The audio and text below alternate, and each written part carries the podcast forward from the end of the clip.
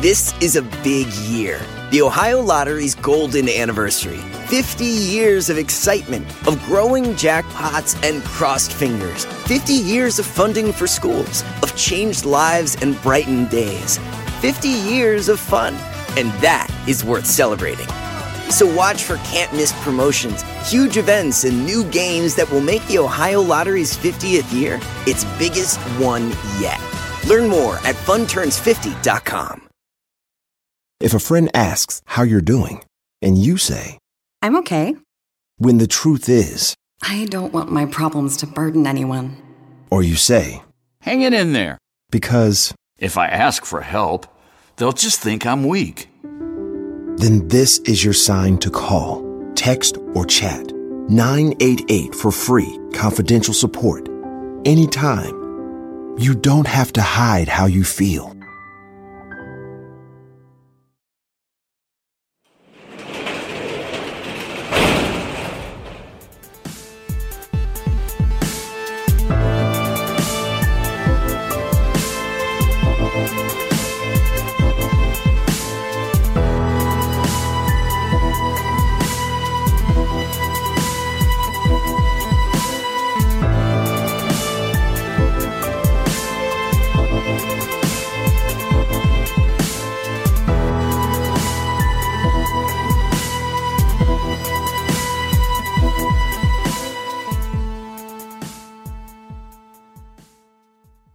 Welcome to True Crime Garage. Wherever you are, whatever you are doing, thanks for listening. I'm your host, Nick, and with me, as always, is a guy that, just like me, understands that cold beer is so much better than money in the bank. He is the captain. Thank you, thank you, thank you. It's good to be seen and it's good to see you. Thanks for listening. Thanks for telling a friend.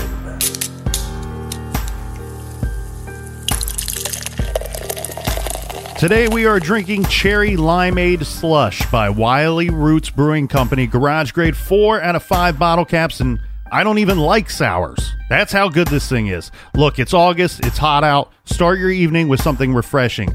This is light, sweet, a little tart, and very, very delicious. And this week's beer was brought to us by, first up, our good friend Julie in Woodstock, Ontario, Canada. And a big shout out to Deborah in Phoenix, Arizona. And a cheers to our friends Bruzy in parts unknown and Tessa in parts unknown. And a big cheers, mates, to Madison and Fletcher, Australia. And a long distance cheers to Ava in Celbridge, Ireland. And last but not least, cheers to Ryan in Linwood, New Jersey. Thanks to everybody for helping out with this week's show. If you want to help us out with next week's shows, go to truecrimegarage.com and click on the donate button. And backed by popular demand, a lot of people missed the hoodie sales the first time around. Then they missed it again on the second time around. So They didn't miss ti- it, Captain. They're just lazy. They're like, you know what? Those hoodies will be around forever. I'll get one eventually. And then they went away and they're like, oh, I didn't get my hoodie. So Yeah, the so- captain brought him back. Yeah, so go do that now. You have till next Wednesday, August the 29th, to get your pre order in. And that's enough of the business. All right, everybody gather around, grab a chair, grab a beer. Let's talk some true crime.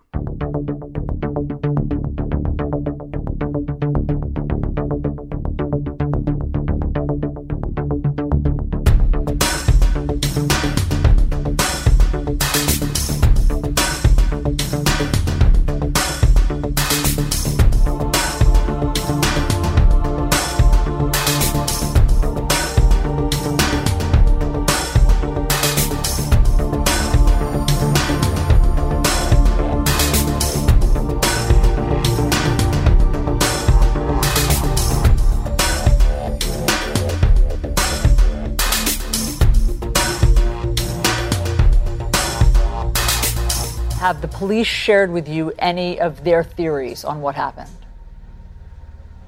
No, they haven't, and we have an agreement with them from the outset that um, all that information uh, would be kept to the law enforcement um, for two reasons. One, they don't want to compromise the search, and two, they don't want to endanger Molly. Yeah. I know that you have your own theory, and I know it's speculation, but your intuition has told you that you believe she's with someone she knows. Can you just expound on that and why you think that? Well, I, I do want to point out that it really is just speculation on uh, a father's part that has lots of time and imagination, and I'm looking for a logical way to bring Molly home. And so it's just that, and I think it's taken on a little bit of a life of its own the last couple days. But um, it isn't inconceivable that Molly left with someone that she knows.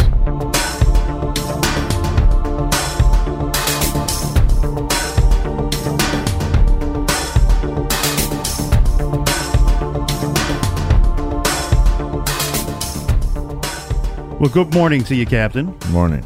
Thank you. Well, we had every intention of discussing the disappearance of Molly Tibbetts from Brooklyn, Iowa this morning. She's been gone for almost five weeks now. But as we sit here in the garage, there has been breaking news in this case. Her body has been found. Of course, that is not the outcome that anybody wanted, but it is something.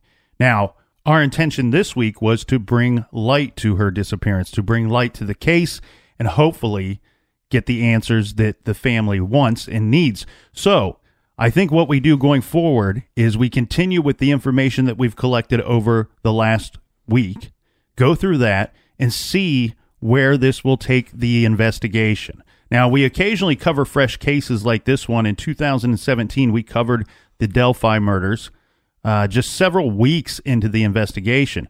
And there was a lot of speculating that we had to engage in, pulling together accurate, complete information in open, active cases is a real challenge. For one thing, there is all kinds of misinformation out there. Uh, Molly Tibbetts' case has received a ton of national media attention. And unfortunately, often the media reports things wrong in a rush to get a scoop or reports information prematurely before it has been debunked or dismissed. To further complicate matters in an open investigation, investigators do not release all or even most of the information that they have. In some cases, they even engage and encourage the spread of wrong or misleading information as part of a strategy to help them solve the case.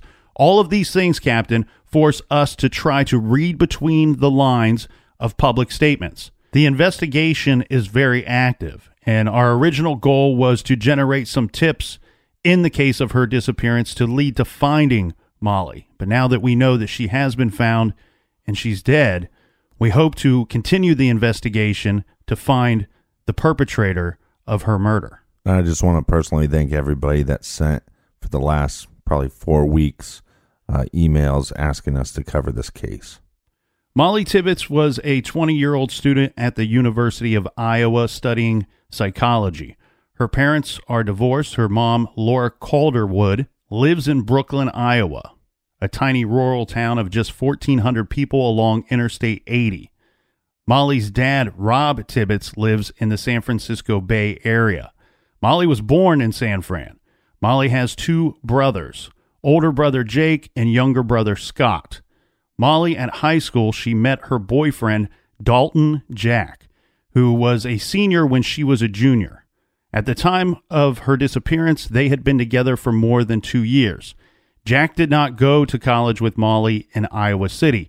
Instead, he went into the family business along with his brother working construction. Dalton and his brother Blake lived together in a house in Brooklyn along with Blake's fiancee, Amy Houghton and Molly was an avid runner. She was very athletic, probably five two to five three in height. Yeah, she was about 120 pounds. She had long, dark hair, brown eyes, and wore glasses or contacts.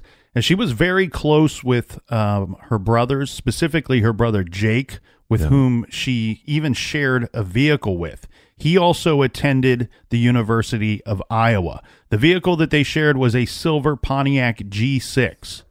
On the 18th of July, which was a Wednesday, Molly was staying at the home of her boyfriend's house. You know, so this is her boyfriend's house along with his brother and his brother's fiance. Yeah. Amy, the fiance, is actually the owner of the house. Now, the house has been described as, quote, on the edge of town.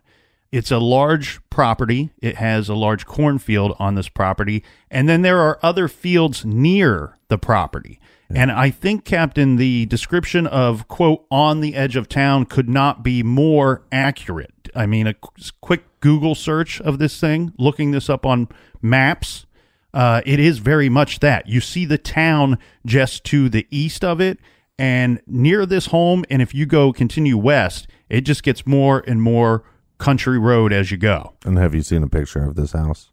Uh, I have seen just the maps, just the Google maps. It's very, very well put together, very clean, very, it's very adorable actually. Like it's just like when you see it, you just, it's like a perfect little American house.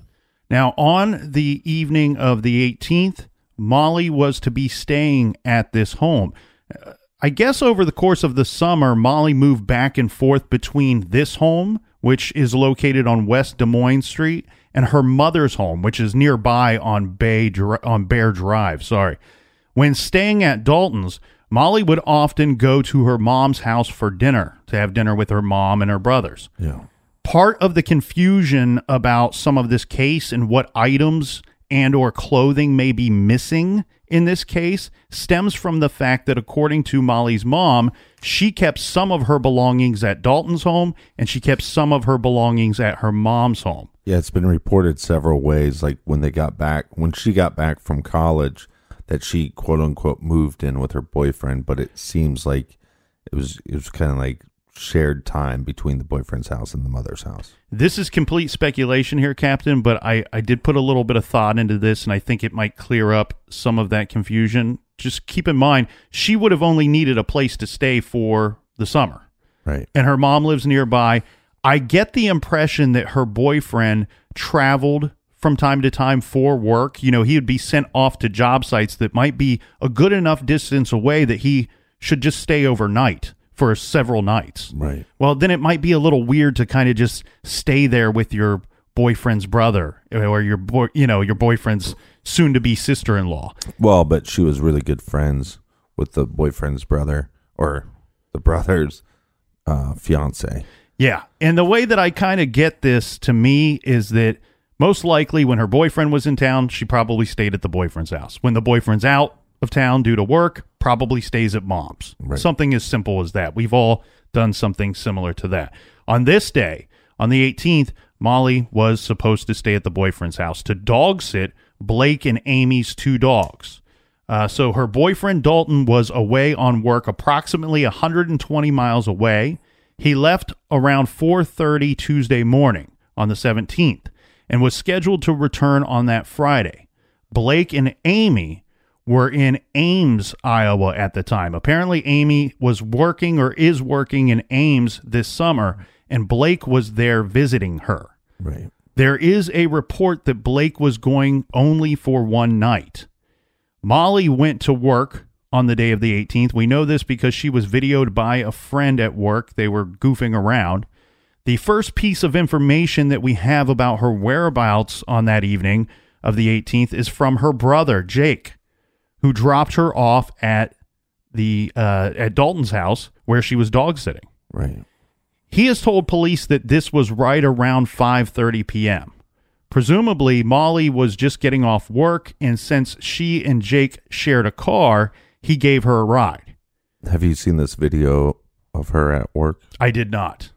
I mean, the when you're diving into a case and trying to shed light and you're trying to figure out who this individual is, um, it's a very small snapshot, but it's just you can just see her personality and you can see how I mean she's just kind of being goofy. Um, but there, but a lot of people are goofy and, and and it's actually not that funny, but she was actually quite funny. She likely would have come into the house and first thing probably released the dogs. Apparently, they were kept in the basement when nobody was home. After this, this is when the timeline gets very fuzzy. So, what we have heard is that she and Dalton did a little Snapchatting back and forth, and that she was texting her mom about dinner. It seems like the majority of the conversations that she would have uh, with her boyfriend, and I think friends and family, would be through text or Snapchat or some kind of social media form. One of the things confusing the timeline is that it seems that maybe Molly was considering going to dinner at her mom's but did not show up. According to her mother, the last time that she she talked to Molly via text, Molly asked what's for dinner. Laura responded brats. Molly's response was a non-committal okay. At some point after this exchange, Molly set out on a run. Apparently, she prefers to run for about 45 minutes a day, several days a week. Right. And her family said that Molly preferred to run in the evenings in summer before the sun went down. But, you know, it's a little cooler out at that time. Right. She has running routes that she prefers, although she would vary them a little day by day. She would always run with her iPhone. It's a gold iPhone 7S and an arm holster uh, her wireless white earbuds, and her Fitbit, which she wore apparently all the time. Yeah. One of the few facts that seems to be undisputed is that she did go out for a run. She was seen by several people. These witnesses reported that they saw her wearing in in the Iowa Division of Criminal Investigation seems to have accepted this description as they later made it public. And this description reads her last known articles of clothing is believed to be dark colored running shorts, a pink sports top, and running shoes color unknown. The time frame for this run is thought to be around 7:30 p.m., meaning she started the run around 7:30 p.m. Right. I do want to be clear here, Captain, because I did see several other reports, and, and if this can help in any way, we want to make sure we put out all the information. The Iowa Division of Criminal Investigation released that statement. Okay. Dark colored running shorts, a pink sports top, and running shoes color unknown.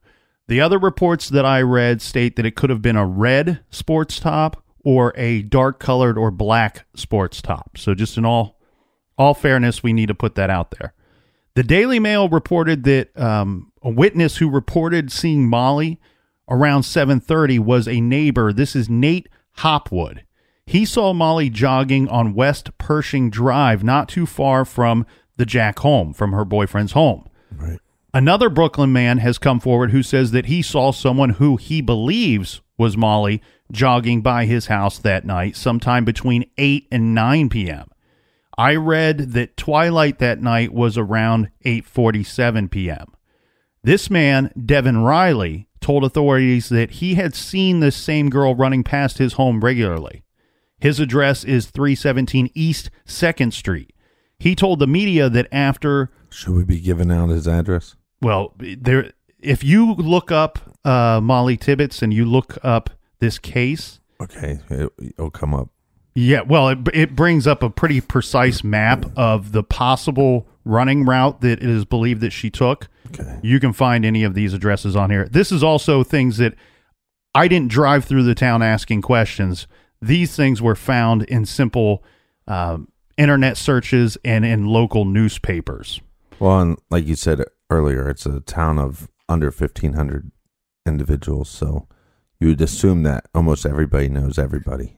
Yeah, and he told the authorities that he had seen this same girl. It seems to me like he doesn't know her by sight because he's just saying, "Hey, I've seen somebody that looks like her or this same girl possibly running regularly past my home." Well, she has been at college, so And he, so he would only be seeing her running that route over the summer as well. Mm-hmm. So after this gentleman reported the potential sighting to the authorities, the authorities did do a walkthrough of his home, which he told the media lasted for just about 10 or 15 minutes. Yeah, it's.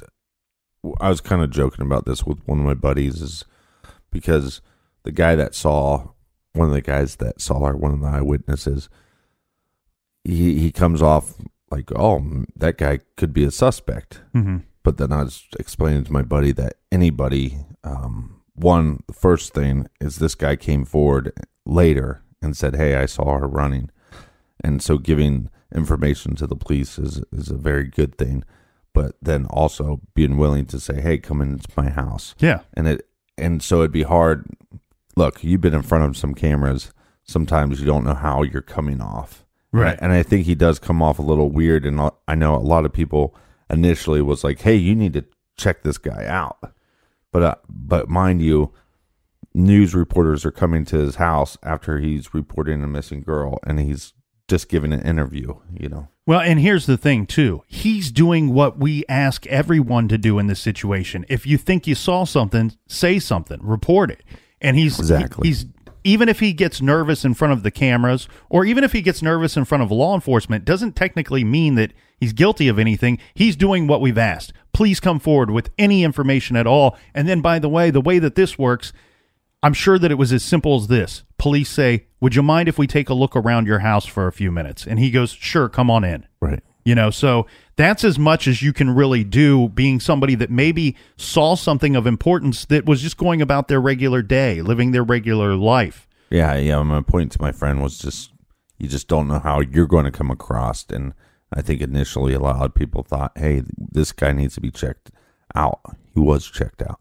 Finally, a person f- came forward and said that he may have seen Molly that night through his living room window as he was watching TV.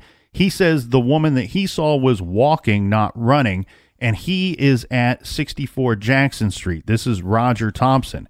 He said he is, quote, almost certain that it was Molly that he saw.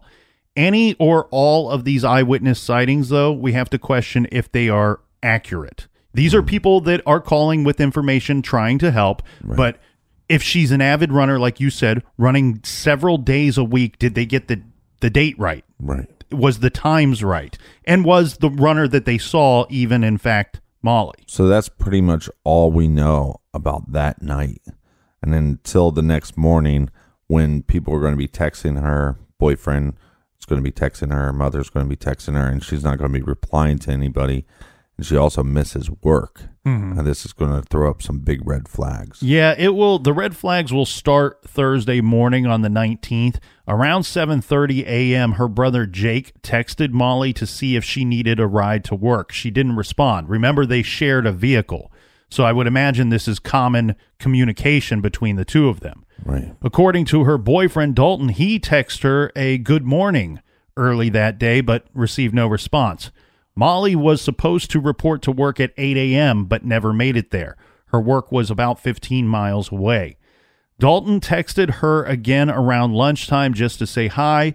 He said later he didn't, in a later interview, he said he didn't at the time really become alarmed until her friend from her work called him looking for Molly. Right. Work had called her phone, apparently, but it was going to voicemail. The friend told Dalton that Molly had not called in and had not shown up to work. Dalton checked his phone at this time and noted that Molly had never even opened any of the messages that he had sent her. So this is sometime around early afternoon on the 19th. He called Molly again and again and again, and it always went straight to voicemail. And I don't think we have the information on when his last messages were sent to her. No. Like, if did he send messages at seven uh, p.m. and they weren't open, or did he send them at six p.m. and they weren't open? I don't think we have that information. No, not times. I'm going off of his words, and his wor- words were I sent her uh, a message in the morning and then another one again around lunchtime. But those weren't checked. But I'm saying, were all of his messages the night before checked? That's a great question, Captain, because what we know from Dalton's words is that he checked all of the messages that Molly had sent to him on that night. Right. What we don't know is what he sent her and if all of it or any of it was checked, which might help us pinpoint a more accurate time of when trouble started happening. So soon in the afternoon on the 19th, this is when family members and her boyfriend Dalton, they were calling all family and friends looking for Molly. Molly's mom Laura called the police around 5:15 p.m. and reported her missing. According to Dalton, he started rushing home. When the sheriff's department showed up at the house, they found the door unlocked and seemingly nothing disturbed. The dogs, according to Dalton, were found in the basement when he arrived at the house. Remember, the basement was where the dogs were usually kept when no one was home. Yeah. Some reports say that the basement door was locked, but this is not confirmed. According to Dalton, there was no sign that either of the dogs had fought with an intruder or had been distressed or agitated in any way. Just to be perfectly clear, though, there are reports out there. It's a bit confusing as to whom arrived at the home first. There are reports that state that Dalton arrived first. There are reports that state that law enforcement arrived at the home first.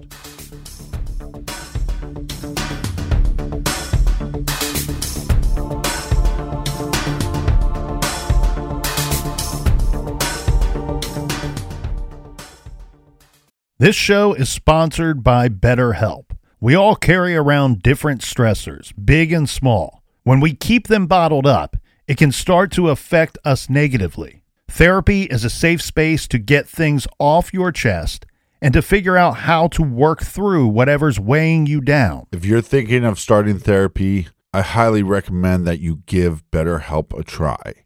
It's entirely online designed to be convenient, flexible, and suited to your schedule. Just fill out a brief questionnaire to get matched with a licensed therapist and switch therapists anytime for no additional charge. Get it off your chest with BetterHelp. Visit betterhelp.com slash garage today to get 10% off your first month. That's betterhelp, H-E-L-P dot com slash garage. This show is proudly sponsored by BetterHelp. Check out betterhelp.com slash garage today. Do you want to set your child up for success? Of course you do. That's why you need to check out IXL Learning today. IXL Learning is an online learning program for kids covering math, language arts, science, and social studies. IXL is designed to help them really understand and master topics in a fun way. It's powered by advanced algorithms. IXL gives the right help to each kid no matter the age or personality. There's one site for all kids in your home pre K to 12th grade. Kids could use it at home on their computer or on an app on your phone or a tablet. No more grading those worksheets. IXL grades everything for you. One in four students in the U.S. are learning with IXL. IXL is used in 95 of the top 100 school districts in the U.S.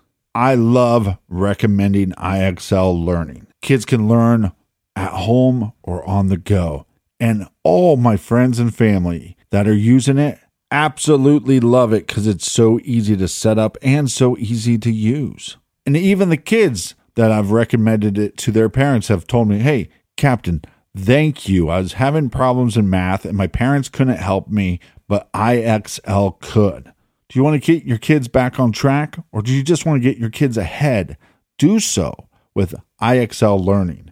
Make an impact on your child's learning. Get IXL now. And True Crime Garage listeners get an exclusive 20% off IXL membership when you sign up today at IXL.com slash garage.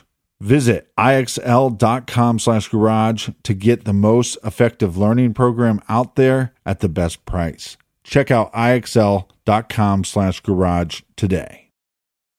The best part of spring cleaning takeaway is the post clean clarity you get. It's kind of like when you find out that you've been paying a fortune for wireless. When Mint Mobile has phone plans for $15 a month when you purchase a three month plan, it's time to switch to Mint Mobile. All plans come with high speed data and unlimited talk and text delivered on the nation's largest 5G network. Use your own phone with any Mint Mobile plan and bring your phone number along with all of your existing contacts. Ditch overpriced wireless. With Mint Mobile's limited time deal and get 3 months of premium wireless service for 15 bucks a month. Save a lot of money with Mint Mobile. Get their great mobile wireless service delivered on the nation's largest 5G network. That's premium service at a great price. To get this new customer offer and your new 3-month unlimited wireless plan for just 15 bucks a month, go to mintmobile.com slash TCG. That's mintmobile.com slash TCG. Cut your wireless bill to 15 bucks a month at mintmobile.com slash TCG. $45 upfront payment required, equivalent to $15 a month. New customers on first three month plan only. Speed slower above 40 gigabytes on unlimited plan. Additional taxes Fees and restrictions apply. See Mint Mobile for details. Everyone loves a good family mystery, especially one with as many twists and turns as June's Journey, a hidden object mystery game with a captivating detective story. It takes you back to the glamour of the 1920s with a diverse cast of characters. You'll step into the role of June Parker and search for hidden clues to uncover the mystery of her sister's murder. Use your observation skills to quickly uncover key pieces of information that lead to chapters of mystery, danger, and romance. And customize your very own luxurious estate island. Think expansive gardens and beautiful buildings. Collect scraps of information to fill your photo album and learn more about each character. And you can chat and play with or against other players by joining a detective club. Can you crack the case? Download June's Journey for free today on iOS and Android. June needs your help, detective. Download June's Journey for free today on iOS and Android.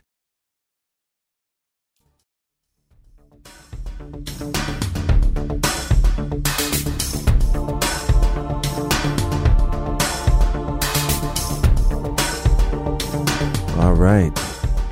Cheers, mates. The police investigation, they started investigating pretty much right away. They talked to Molly's family and friends and determined quickly that this was not consistent at all with any of her past behavior. Searches were conducted by air, they used helicopters and small planes, and even drones were used. On land, they searched with canines and 200 volunteers. We have an issue here, though, Captain, because the town of Brooklyn is surrounded by tall, tightly packed acres of eight to nine foot tall cornfields, Right. which you can imagine is extremely, extremely difficult to search. Blake Jack told the media that investigators and scent dogs had searched the property, quote, a bunch of times. Sheriff Kriegel told the media that he was confident that every home, farm, barn, and shed in Brooklyn had been searched. Molly's family, in the week or so following her disappearance, they continued to try to call and text her, but her phone went straight to voicemail. The FBI joined the case around July 24th, I believe, sending a large number of agents to assist in the investigation, particularly because of the technical nature of much of the evidence or potential evidence. On the Tuesday after Molly went missing, the sheriff's department held a press conference on the local ABC News affiliate. Sheriff Tom Kriegel said he was concerned that it was an abduction. He said his uh, department had a reasonable timeline that Molly was out jogging around 7:30, 7:45, but they did not know anything later than that. He said that his department had cleared Dalton Jack as a suspect. We don't know what they base this on, but the sheriff's department must know something we don't. I well, must- like we stated before, though, he was roughly over 120 miles away. Uh, I also believe at this point they cleared the father because he was living in San Francisco, and Mm-hmm. I think they could tell that he was um, in California when she went missing. I also believe at this point they also cleared both of the brothers. Mhm. Not sure why, but they they did clear clear them. So, in regards to all of these people, even more specifically Dalton, the boyfriend, what I'm assuming here, you know, as we stated, they must know things we don't. But I'm assuming here with Dalton that his alibi, he was in Dubuque, Iowa, as you said, 120 miles away. Yeah. This alibi must have been checked and rechecked. It could have been that he has an alibi based off of hotel room or video records, eyewitnesses, or even some form of electronic tracking. Right. But whatever police are relying on, the alibi for Dalton seems to be airtight. Same as we would have to guess with her father and with the brothers. Right. And this probably includes Dalton's brother as well. Yeah, and again, anytime you have a missing person case, that there is some reason to believe that possibly that Molly would take off on her own. But I think this video footage, um, the day before she went missing, shows Molly was very happy, and and I think with uh, her family and friends knowing her this is not an option. This is option we can take off the table. Her father actually believed, and this was just a gut feeling, and you heard this in the trailer that that somebody that she knew took her. So we have a situation where law enforcement is saying that she was abducted by somebody. They're not leading you to believe whether she knew the person or not. And, and then the father's coming out saying his gut feeling is that the person knew her or she knew the person. Some other information that we learned regarding that press conference um, is that Sheriff Kriegel, he did say that he believed that the Snapchat opened by Dalton around 10 p.m. on the day that she is believed to have gone missing was in fact sent that day. But that's all he would say about that. Right. Now, the reason why this is so interesting about this Snapchat, remember we said that he that the Molly and Dalton would often communicate via Snapchat. So this Snapchat was opened up at 10 p.m. by Dalton. The reason why Dalton brings this up to law enforcement is he says, "Hey, look, there's a theory that she was out there jogging and was abducted while she was d- jogging. This Snapchat shows her to be indoors." Right. and this was sent to me. I opened up at 10 p.m. The problem is, we, the public, we don't know when that Snapchat was sent. She could have sent that, took that that Snapchat, sent it before she even went out jogging that night. Right. I'm sure that is a big piece of information, though, for police, as they might be able to identify whose home she was standing in or what building she was in when that was created. and this puts us you know we're in a fascinating time because what we do know is that she had communications through text messages communications through social media platforms we also know that she wore a fitbit mm-hmm. all the time. She was wearing the fitbit on a run. She's wearing her cell phone on the run. So therefore we know that these pieces of technology might lead to actual evidence later. And we also hear that again in this press conference. This is where the sheriff confirmed that the investigators believed that they would be able to take useful information from the Fitbit data, which they had been able to attain, obtain. But they would not discuss that further, obviously, and should not Right. uh, in this press conference.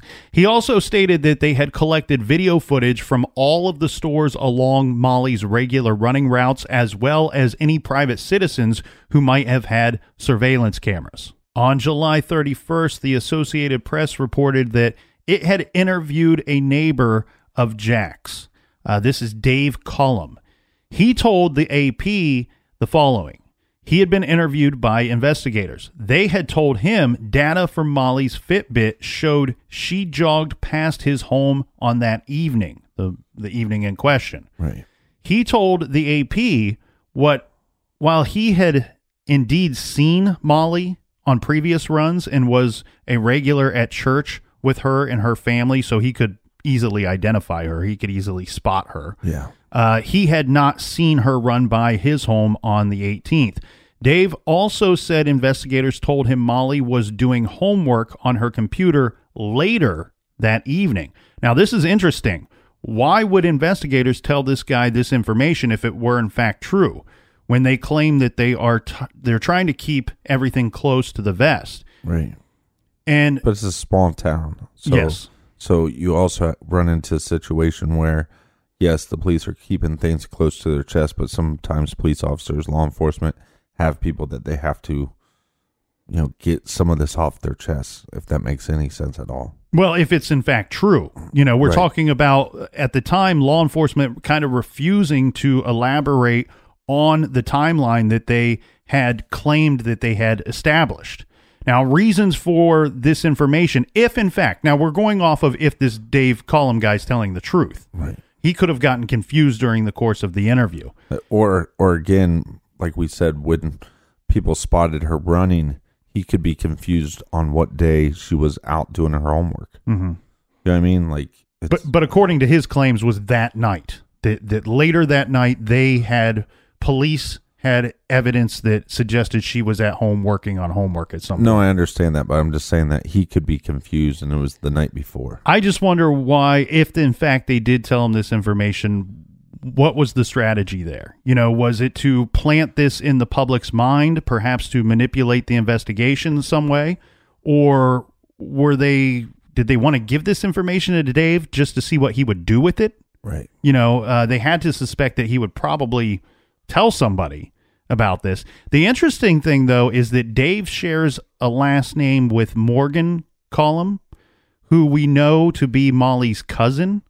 So if Dave is potentially related or somehow related to the Tibbetts family, then maybe law enforcement told him this, something that they didn't share publicly because he was, in fact, related. Or is he a suspect at that time when you're sitting down talking with him? Are you saying you you know what we we do have some information that she was in this area. Right. We don't know what happened after that. Let's throw some possible scenarios out there to see what he how he reacts to it. And law enforcement is doing a really good job of keeping things close to the vest, but I'm sure they're sharing more things with the family than they have shared with the media. And then the family's do, been doing a good job of keeping information uh, that they need to hold back back. Yes, but we did hear this from Laura, from Molly's mother, early in the investigation. She had said that a quick look at internet history on Molly's laptop after it was retrieved from the Jack's house suggested that Molly had been working on a homework assignment for her Roman civilization class. Now, the family told a local TV news show that they had been told this by authorities that, that Molly appeared to have been working on her computer later in the evening on the 18th. However, this was an early theory. We need to keep that in mind. This was an early theory, and Laura would later warn us, warn the public, that it is unclear exactly when the laptop was used that evening and cautioned against anyone drawing any firm conclusions from that information. Right. This is very confusing when I was looking it up because to me, if she's abducted when she's out running, to me that points more so towards somebody that she possibly doesn't know. And then if she's abducted from that house, that some individual would have to know that she was at that home by herself. Um, yes, or out running by herself with no one to account for her for several hours after she would return from that run. Well, during this search, we're going to find an item, and it's not really clear if it's Molly's or if it's not Molly's. This has been a weird thing here, Captain. And it started off very weird, and maybe it's just not been cleared up. So on July 27th, the Washington Post reported that authorities said Molly may have been wearing denim shorts and a red t shirt when she disappeared. Now, this is completely a complete different description than what we were told before. Right. Apparently, But hold on, that goes back to the idea of did she make it back home? yeah, it goes it, goes if- back to the, we don't know when she if she was abducted, we don't know when she was abducted. Right. And the thing here with this red shirt, the the reason why it could be significant is that it is believed, and actually I think there's a good amount of proof that she did own a red shirt. Now, was it this one that was later found? We don't know. Right. Let's talk about this. So Molly was issued by the summer camp that she worked for a red T-shirt, possibly multiples of the same T-shirt. Some reports said that she would have wore that red shirt for a field trip that was scheduled for the 19th. Yeah, everybody's going to wear these red shirts. Right. So it's easy for the the kids or whoever's on this uh, trip to identify the people that they're with. Right. Reports surfaced in early August that a red shirt similar to the one Molly had owned for work had been found in a ditch by someone mowing grass near the Lincoln Wildlife Area. This is about 15 minutes away from Brooklyn by car. This report, which has absolutely never been confirmed, it provoked a frenzy of speculation. Of course, what if the whole timeline was different? What if Molly had been abducted on the morning, maybe even the morning of the 19th when she was preparing to leave for work? Right.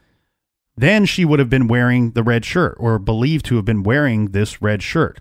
We have Kevin Winkler of the Iowa Department of Public Safety. He told a press conference that he had, quote, no information to confirm that anything belonging to Molly had been found. In other words, this would include the red shirt. The red shirt in the ditch had not been linked to Molly as far as they were concerned. Yeah, but this is where the red shirt gets a little more strange. Mhm. Is that it's found close to this pig farm. Yes. And this pig farmer, he's kind of a odd dude. I think that's like the requirement to be a pig farmer. No. Odd dude. I, I actually uh I'm joking. I'm I used joking. to teach a guy that was a pig farmer, and he was one of the most stand-up guys I've ever met. Um, just you know, a gem. I like the cut of his jib. Shout out to the farmers. You are the backbone of America. The okay, so this takes place, Captain, in late July. Investigators are conducting. There's a very key word here in this sentence: a targeted search of a former hog farm. Yeah, targeted search of a former ho- hog farm and questioned the previous owner. Now, this is convicted stalker Wayne Cheney. He's 56 years old. I don't know if he's actually convicted. I think he was brought to trial. I heard seven times, but every time the it was dropped. Do you want to go through his? uh You want to do a whole, a little, little rap sheet rundown of Sure. Mr. Cheney? Let me know what he was actually charged with. Okay, so I mean that's what I heard in the the news multiple times was he was charged seven times, but every time it was brought to court, it was dismissed. Well, no, you're you, those that statement is pretty accurate. Okay. Okay. He has been charged with a lot. He hasn't been convicted of as many things as he's been charged with. A lot of his charges, as you stated, were dismissed at some point. But according to Iowa court records, um, he has a bunch of convictions, things that he would plead guilty to or was found guilty of. So he has been found guilty of harassment in the second degree in 2009, contempt violation of no contact or protective order in 2010, criminal trespassing in 1996, harassment by communication in 1996, harassment in the first degree in 2009, interference with official acts in 2009, improper use of media in 2015. I don't know what that Was what that? that charge means. Proper use of media. Uh, that's p- podcasting. Oh, yeah. No. Um, stalking violation of protect protection of order found guilty in 2014 and contempt violation of no contact or protective order in 2011. Right. So this guy seems creepy, but you know, mind you, we have no reports that Molly claims that she's being stalked. Well, we also have no evidence that the two would have known each other for any reason at all. Um, so, but just to go back to what you had brought up, Captain, you are absolutely right. I know I just read down a whole bunch of stuff here, but he has in fact been charged with a lot of stuff that was dismissed. And I don't have the particulars of why that was dismissed. Sometimes people are being charged with something and they're just straight up innocent. Right. Um, these protective, uh, we see constantly this violation of protection order. From my understanding, he's had some nasty breakups with girlfriends, and I think that he is uh, maybe not handled himself in the most gentlemanly way when breaking up with a girlfriend. These violations, though, can be tricky. And to be honest with you, if you want to watch about five episodes of the TV show Cops, you'll figure out why this charge and conviction is tricky to try to figure out what that may mean. But as the captain was stating, that red shirt was found about a mile from that home. Now, Cheney lived in a trailer home about 500 yards from that farm, which he had sold to a large conglomerate a few years before. The farm is located at 2161 47th, I'm sorry, 470th Avenue in Deep River, which is about 15 miles from Brooklyn. It is routinely referred to in the press as, quote, pig farm, and Cheney is as, quote, the hog farmer, but neither is actually accurate. The farm was apparently no longer a producer of hogs, and Cheney was not working there any longer and had not owned it for a few years. Well, that would leave him with a lot of time on his hands. Um, the other weird thing here, though, was I think law enforcement questioned him at least five times, and uh, they asked him to take a polygraph. Uh, he he refused, and then once that got into the media, um, I think the he got turned on, up on him a lot, and he ended up agreeing to take a polygraph. And from the reports I found, that he actually passed the polygraph. Well, the other thing too is the rumors that came about once it was made public that they were talking to this guy, looking at the farm area, and asked about the polygraph. Was the rumors were that they were searching him, that it was a targeted search because that they had possibly law enforcement had possibly found information on Molly's Fitbit to lead them to this area, or had found the Fitbit itself. Now, both of those, that's just speculation and, Yeah, and well- probably not accurate. Well, but, but law enforcement could be lying on the idea that he passed the polygraph test. We don't know. I mean, if they have this information that the Fitbit took them to that location, I mean, this is your prime suspect then. But we don't know what they're holding back. The the in an interview that I found from Fox News, Cheney he he appeared to be very nervous. He was Yeah. anxious. He was fidgeting. Um, but He made a statement that I hated. Was at one point they said, uh, uh, "So law enforcement has questioned you multiple times." He goes, "Yeah, they're just wasting my time." Like, well, sorry to waste your time, Dick knows, but we got a missing girl here. You know well, I mean, like she's a little more important than your precious time, Dick knows. He also said in the uh, interview that the FBI had questioned him for about two hours, but he couldn't remember what they had asked him. They couldn't. He couldn't remember specific questions um, regarding the lie detector test or the polygraph, I should say. The information I found, he had stated was that he did not know the results of that test. To be clear, as far as I could find as of this morning, he's not technically been named a person of interest in this case, although there must be something or some reason for them to have questioned him so many times and searched his former property.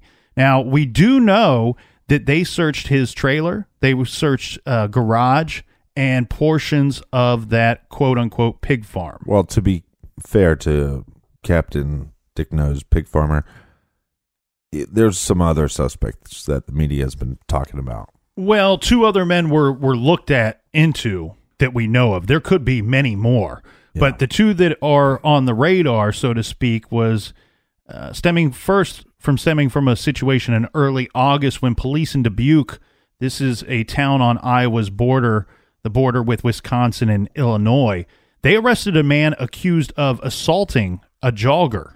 Assistant Police Chief Jeremy Jensen told Fox News the jogger had stated to investigators she was running near the city's fire station on July 29th when she was approached by a man who had offered her flowers and then tried to grab her. The Dubuque Police Department statement about the incident read The male subject, later identified as Greg Langell, age 22 of Dubuque, grabbed the female victim's arm when she refused to give him her phone number. Hmm. She was able to pull her arm away and kicked Langell when he tried to grab her again. The department said they tracked a suspicious vehicle observed by traffic cameras in the area of the reported assault back to this individual. He has been charged with assault and was taken into custody. As of now, the case currently has no ties to Molly's disappearance that we know of. We don't know whether Langell had been targeted had targeted this jogger specifically that they knew each other, although the flowers either that's just super weird or it would seem to me to indicate more of a specific interest in this individual. Yeah, maybe. Or he's just a complete creep and he decided that, oh, I got some flowers and here's this jogger. And hey, you want some flowers? Oh, you don't want flowers from a stranger? You know, let me grab your arm. I mean, I don't know. Well, the other incidents took a place in Pella, which is an hour's drive away from Brooklyn. Police took a man in for questioning on July 31st after he was captured on surveillance footage taking pictures of female joggers. The man turned himself in to authorities when he heard that they were looking for him. Pella Police Chief Robert Bokinski told WHO TV that the man, quote, as covertly as he possibly could, took photos of the female joggers unbeknownst to them. It seemed to be very creepy, end quote. Now, we should be we gotta we gotta make sure that we state this here. This man did come forward. They said, Hey, we're looking for you. He comes forward. He says, I was the guy taking the pictures of the joggers. Law enforcement and Pella comes out later and says, Hey, we've spoke to the man. He told us why he was taking the pictures. We're not releasing that information, but we want to make you make it aware. We have not charged him with anything, and it's not illegal to be in a public place and take pictures. So this man's not been charged Should with be. anything. It sh- should be if you're just going to r- drive around and take pictures of people without them knowing. Well, but again, he he explained why he was taking the pictures. We don't know what was explained to law enforcement. Now, by July 28th, a reward amount skyrocketed to over $300,000. Now, a tactic that we have seen before, Captain, the parents declared that the award would be available even to the abductor. Her parents also started a Facebook group dedicated to the case. Now, there were believed to be some sightings of Molly while she was still missing. One included a sighting at a truck stop in Kansas City, Missouri. Information I found, Captain, while it was huge speculation at the time and, and widely regarded by the public that, hey, Molly could still be alive, she could still be out there, she was sighted at this truck stop. We had her family that came out and said, look, if she was abducted, she would have been fighting this individual. There, there, she wouldn't have been sitting there so, you know, willing to be there. Right. Or just Unless she knew the person. correct. And the information that I found, Captain, says that it turned out that it's believed that that sighting is not accurate. That that was not her that was sighted on that day. And this was this was like the sighting heard around the world because it was the number one trending thing on Facebook that day. Yeah. And then on August 5th, another incident, we have a body of a white woman was found who appeared to be in her mid 20s, turned up in Lee County, which is an hour's drive southeast of Brooklyn, Iowa. Yeah. This turned out to be Sadie Alvarado, age 20, and a 20 year a 28 year old man, her boyfriend, believed to be her boyfriend, has been charged with her death. And like I said earlier, I mean, I I received personally hundreds of people asking us to cover this case to shine light on the on her disappearance. And now the day that we decide to record the episode and release it to the world, they have now found her body. Uh, it's been a pretty uh, tough day. Yes, and our hearts and our thoughts go out to Molly's family and friends.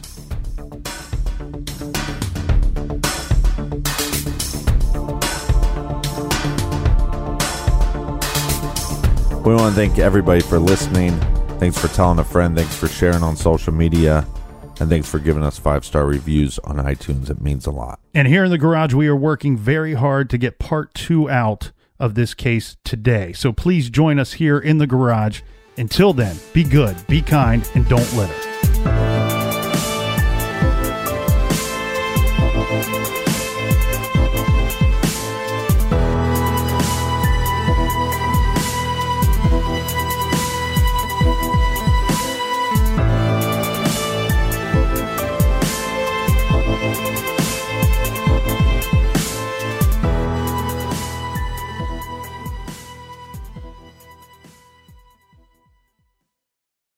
This is a big year. The Ohio Lottery's golden anniversary. 50 years of excitement, of growing jackpots and crossed fingers. 50 years of funding for schools, of changed lives and brightened days.